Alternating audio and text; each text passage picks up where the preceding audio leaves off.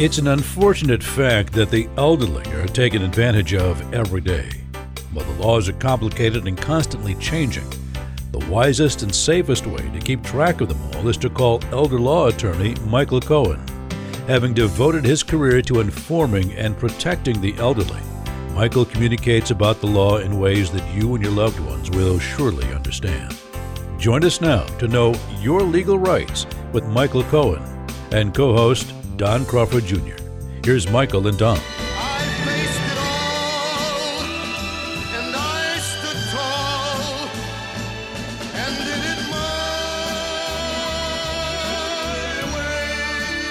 Welcome once again to Know Your Legal Rights.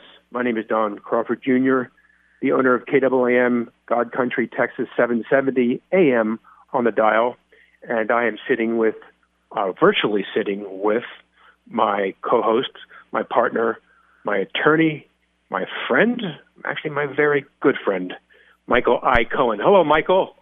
Oh my goodness, what does the I stand for? I, as you know, my middle initial is B. Okay. Uh, so, uh, is that for Independence Day, or because we had that uh, recently, or is it No. something else? No, unfortunately, it stands for what what word comes to mind first when we talk about estate planning? It starts with an I as a test. Poor guy. Inheritance. Oh, and that's what Michael does. He protects inheritance uh, for individuals, especially KAAM listeners, and that's why he's been doing this show for five, six years. I think I've lost count. Why he's been doing his workshops, and uh, he's done those for four, five, six years now. Michael, the workshops. actually, seven and a half years. Seven and a half. Wow, I don't believe that. Yeah. So that must be what 100 workshops maybe at least? Uh, well we we started off by doing them on a monthly basis. Mm-hmm. and then um, we started doing them every three weeks because they became popular. And now during the pandemic uh, we're doing them even more frequently. So uh, we're having one let's say for example on july 18th and another mm-hmm. on july 30th so that we're doing them every usually about twice a month now. So that's so, at least 100 yeah, so whatever that is, uh, uh, that's how many we've been doing, and Excellent. I, I've, lost count At that. Yes, I, I don't well, have my my little calculator with me right now. well, he does them in his sleep basically because he's done so many of them, and they are very beneficial. And they are the next ones are online, just like Michael and I are talking on the phone, like we have since the pandemic started in March, uh, to keep distancing and um, continue to uh, adhere to uh, Texas protocol at all times.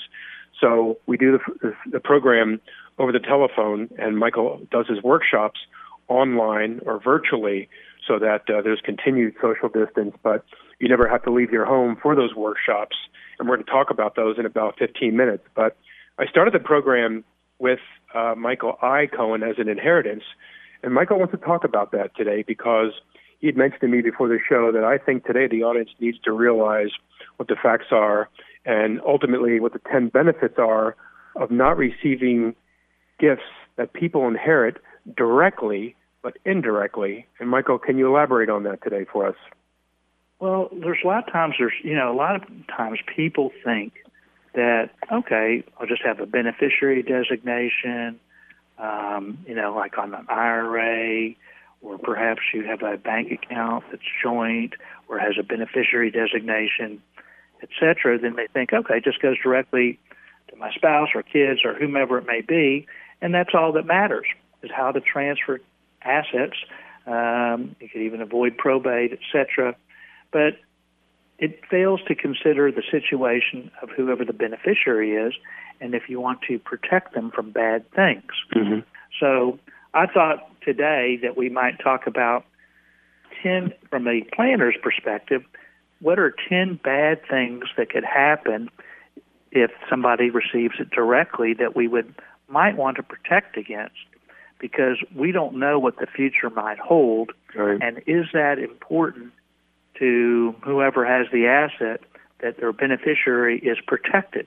Do we do things for the benefit of our family, uh, and as opposed to uh, somebody else? So, do we want to protect our family? So that's what I thought we might want to talk about today: is ten different situations that, if you want to protect your family on different situations, you, at least you should be aware of those things. Great. First one I would talk about would be credit protection. Now, so let's say you give something to whether it's your spouse or your children directly. Okay, now let's say even if you had a big old life insurance policy, uh, you gave uh, whatever the amount is that you think is large, and it's received by your spouse or your children um, or whoever your beneficiary is. Does that does that have you protected your family and the or whoever that beneficiary is? And the answer is no, because what happens if that person gets sued? They may not be sued right now, but let's say they get in an accident, they didn't have adequate car insurance or something like that, or they something happened on some sort of contractual agreement that they uh, held, were held liable. So, um, so if uh, somebody uh, sued you, then those assets that were you would have collected uh, would be subject to the creditors.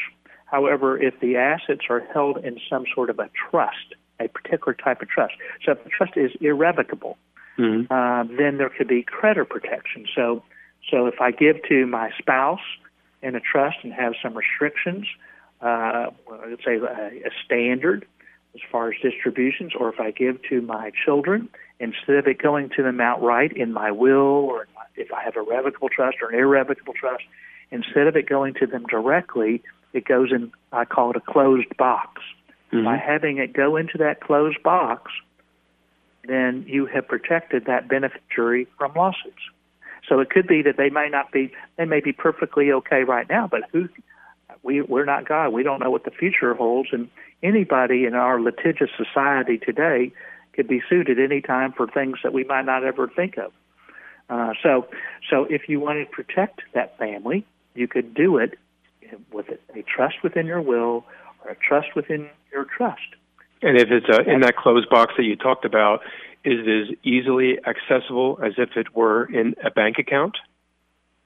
Well, you could you could to have credit protection. You could do it in one of two different ways. Um, so, if you want the child to be the trustee of their own trust, mm-hmm. you could do it one where there's a standard. Let's say health, education, maintenance, and support. Mm-hmm. By the mm-hmm. way, you could do the same thing for a spouse. And the second way is if you wanted to have unlimited discretion, you could have a co trustee. In other words, let's say you had two children and you made one child as the uh, trustee, but they had to get the permission, even though they may be in charge uh, of the other child before there's a distribution. By having just to merely ask for permission, you have given creditor protection. So you could, but then you could give sole discretion to the child, subject to the permission of the other child, uh, to make distributions. So they're basically in charge of their own money. It's just if whether they want to protect it or not. Okay. So as long as it stays inside the box, inside that trust that's created within your will or that's created within your trust, then you've now protected your family or whoever that beneficiary is from lawsuits. Excellent. Okay, number two. The number two is let's say, and, and the same thing is applicable, but now it's a different situation. Uh, you could have the irrevocable trust, but oh, some some kids, or uh, in particular, some people are what they call spendthrifts. In other mm-hmm. words, as soon as they get the money, they spend it. Mm-hmm. So the difference here uh, is you might have you know different distribution standards, but they uh, the idea is you still have that irrevocable trust, but you probably have somebody else in charge. So in mm-hmm. our first example, the creditor protection uh, example, we had it where maybe the child, for example, was in charge or was the trustee of their own trust. In a spendthrift um, trust, the usually you'll have somebody else because they this is the child that gets the money and spends it as soon as they get it. So to protect that child from themselves, there could be distribution standards. Oh, I'll give a certain amount each month, or we have certain sort of uh, incentives. Uh, we'll have uh, we'll leave it to the sole discretion of this other person as far as distributions, or maybe there's a percentage, or maybe we have to show that the person is um, doing investing wisely. There could be incentives within the trust. Uh, so you you have a spendthrift trust to protect the, the beneficiary who spends the money as soon as they get it. Mm. So it's the yeah. same type of idea. It's just that who's in charge of the trust. because in the first example, the credit protection, we might have had the child uh, as an example or the spouse as the trustee of their own trust. But mm-hmm. the spendthrift trust usually have somebody else as the trustee because the spendthrift, well, they as soon as they get the money, they spend it. Yep. Okay. Very good. Makes perfect sense. We've seen those disasters all the time where someone wins the lottery and then they're broke within a year, or these children uh, inherit so much money and then they end up in jail on drugs, they die, all these awful things. So that, that's a great point that you make with number two. Okay, number three, please. It's just that some, yeah, it's just that some people just, even if there's not any uh, the other issues, they just make you know some people just yeah. live for today and they just spend that yeah. money immediately. Crazy. And in particular nowadays, you know, it's it's tougher with COVID nineteen. Uh, people are hurting more, uh, yes. but that doesn't mean that uh, those people have necessarily been a spendthrift before. Um, they make the money, they they get money as you spend it as soon as you get it. But uh, usually, you'll just have some people that just, you know, they may be a uh, they spend all their money on clothes or whatever it may be, uh, and they just uh, so you can protect them from themselves.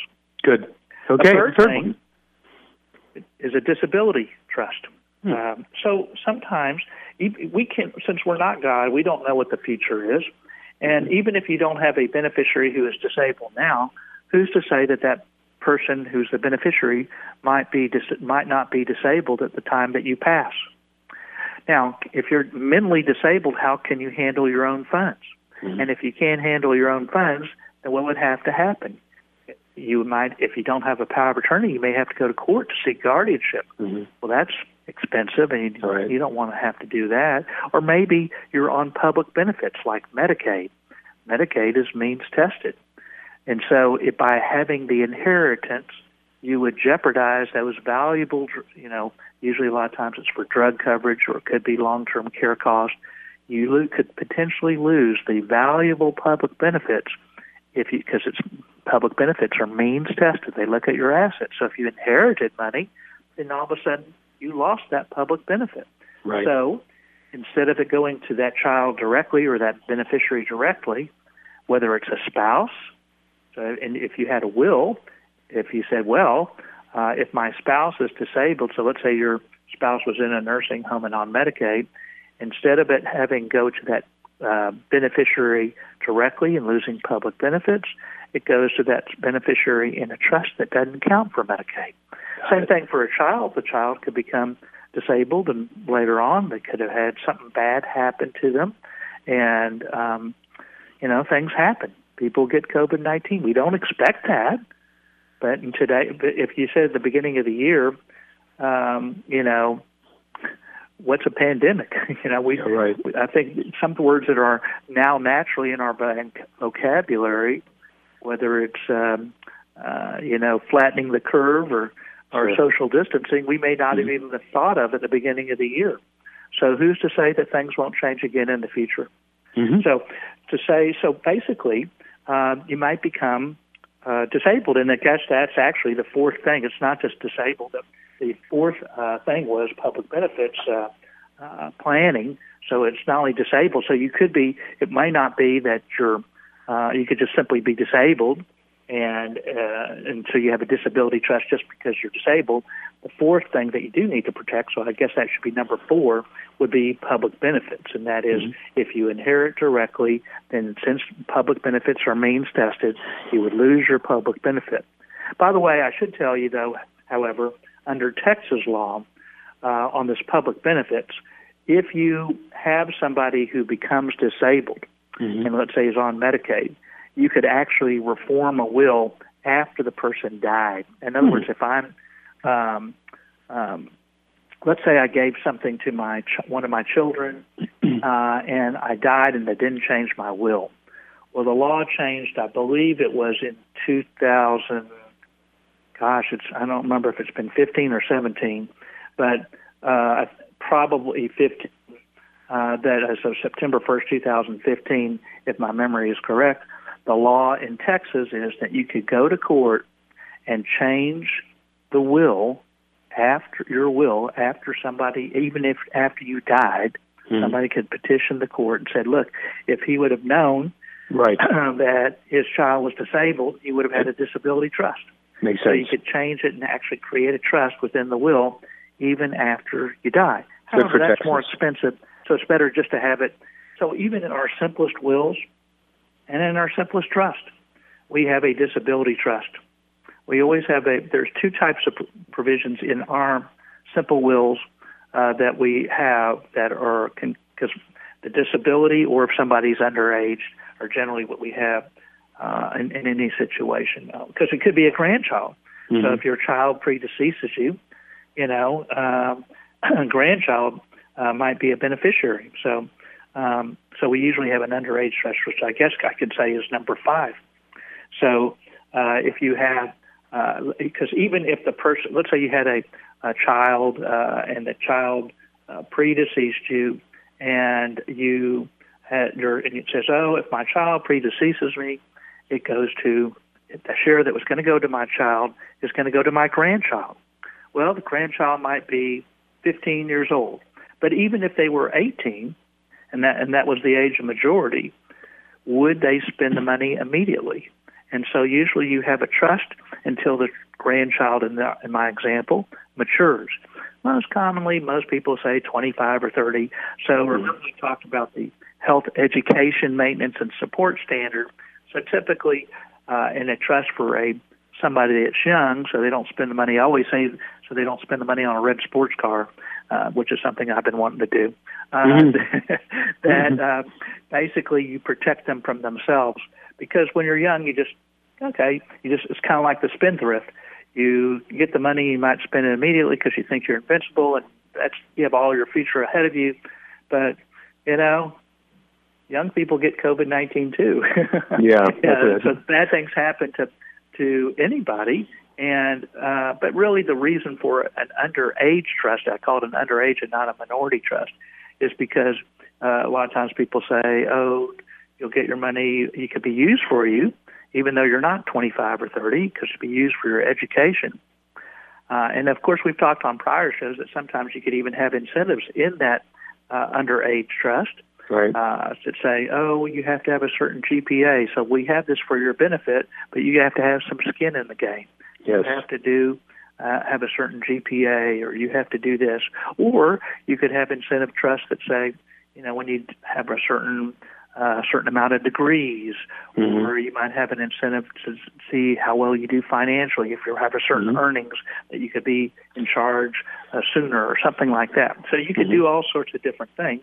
Mhm. So number five. So now we've talked about credit protection is one, spendthrift protection, the person who spends the money as soon as they get it. Number two, we talked about disability. If you're just mentally out of it, uh, we don't want to have to seek guardianship. So that's number uh, four, I believe, or three, I guess. Uh, Mhm. uh, the public benefits um, uh, planning, if somebody was on public benefits, if they're disabled, would be number four. Now I've just mentioned the number five, the understated age beneficiary, Very good. to protect I mean- them from themselves.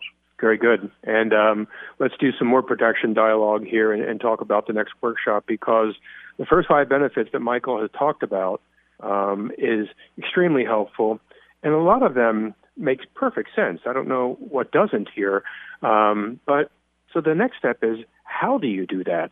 And the first step in that direction is to attend Michael's next workshop to ask questions um, so that you completely understand what it takes because uh, our little mad scientist Michael Cohen has certain ways and means of making certain that you are protection, and it should be Michael P. Cohen ultimately because it's what he does for a living. And the workshop explains that better, not just during this program, but allows you to ask particular questions about your individual circumstances, which then leads to a private meeting, which is a vision meeting with Michael, um, so that you can go deep and he can lay out the plan for you so that you can understand exactly, as I mentioned before, how he does it. So, Michael, talk about the workshops first. Yeah, this is yeah, this is just a merely an educational type uh, workshop. We we feel like it's a process that you learn more and more as time goes by if you get more into your own in- individual situation. But uh, so this is free. It's uh, no obligation. Uh, our next one is on July 18th, uh, and that is going to be on uh, Saturday. Uh, that is going to be at 10 o'clock a.m. it's free. What we do is it's virtual. In other words, we'll have somebody contact you, show you exactly what to do, make it really simple. All you have to do is click on a button. And then what happens is that you'll see a bunch of other people that are signed up for the workshop that'll be uh, have questions, and we see what the questions are. It could be something as simple as what we've been talking about today about wills or trust or powers of attorney. It could be about public benefits. We never know. Each workshop is different because every mm-hmm. time uh, we start off with asking, What is it that you want to know? We want to make sure that your time is well spent. So, what we do is we ask that, and then we usually write it down, or at least I've written it down a little bit different than when we had the ones in person when we could actually see everybody's uh, things on writing as to what their question is. But we answer those questions within two hours, and it's uh, of course it's a workshop, so you, it's, it's virtual, so you you can do whatever it is whenever you want. You're at your own home. You have your comfort as to doing uh, to listening at your leisure, and so but it has to be at that time uh, because of course we don't record that. Uh, we so it's whatever it is that you want to know to sign up for that free virtual estate planning essentials workshop. All you have to do is call 214 720 0102. That's 214 720 0102 or sign up online at dallaselderlawyer.com. dallaselderlawyer.com you know, I think you'll find that it's going to be very educational, and I'm hoping that some of y'all will find what we're talking about today is educational, and I think that you'll have some fun along the way as well because we kind of illustrate it with.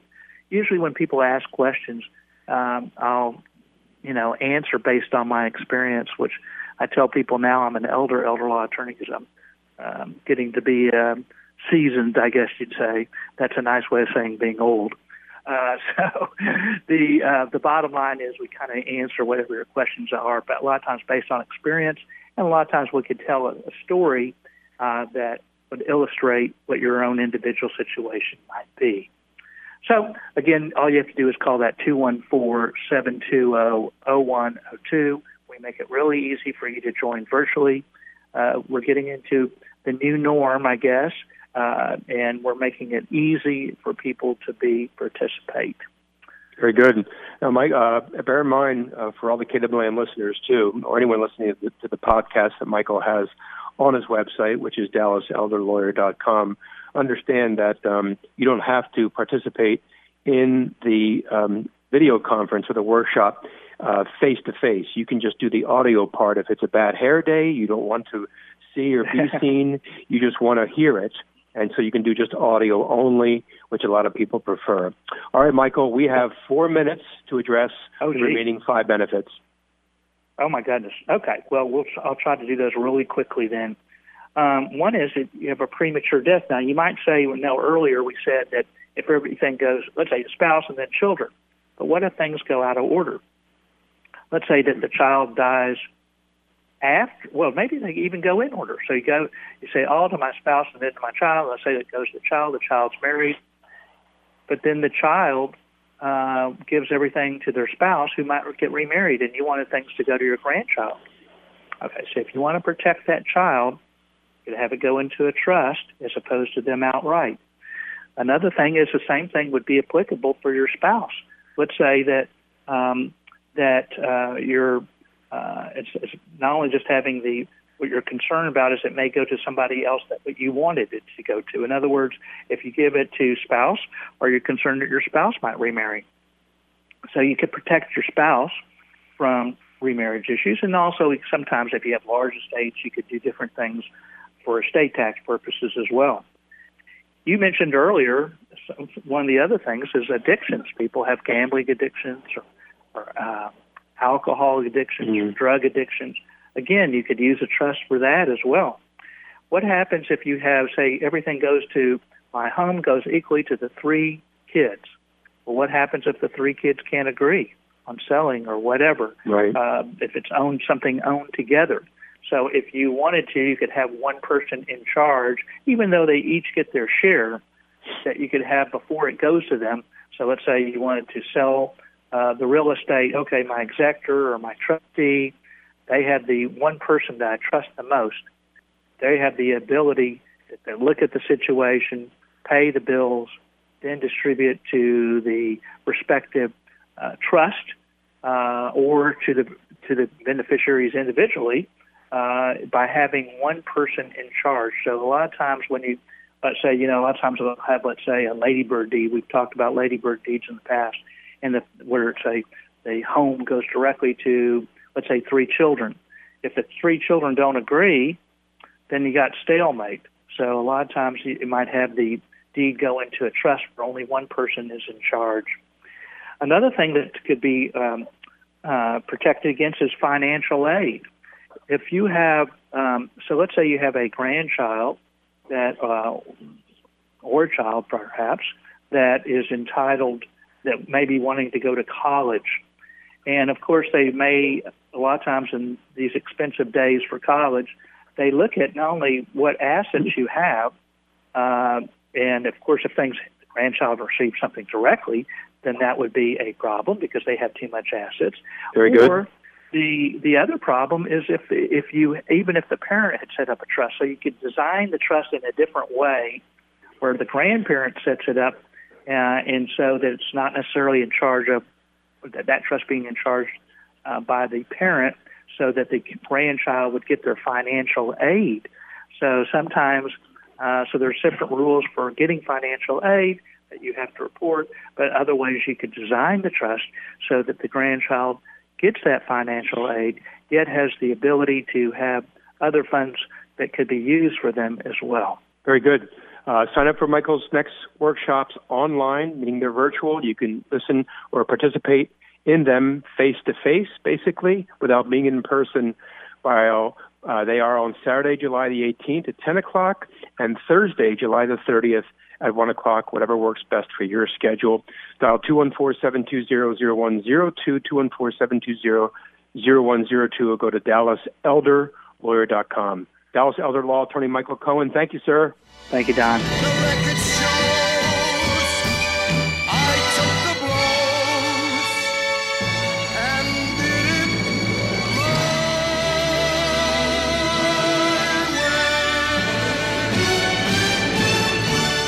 A leading estate planner practicing law in Dallas, Texas for decades now, Michael Cohen is ready to educate you about the estate planning laws that can affect your family and you. The first step is to attend his next workshop by going to his website, which is dallaselderlawyer.com. That's dallaselderlawyer.com to sign up for that free estate planning essentials workshop. Or you can also call him by dialing 214 720 0102. That's 214 720 0102. A talk show host on 770 KAAM for six years, Michael Cohen is the person you want to evaluate and complete what could currently be a deficient estate plan. Make sure it is done your way and sign up for his next workshop today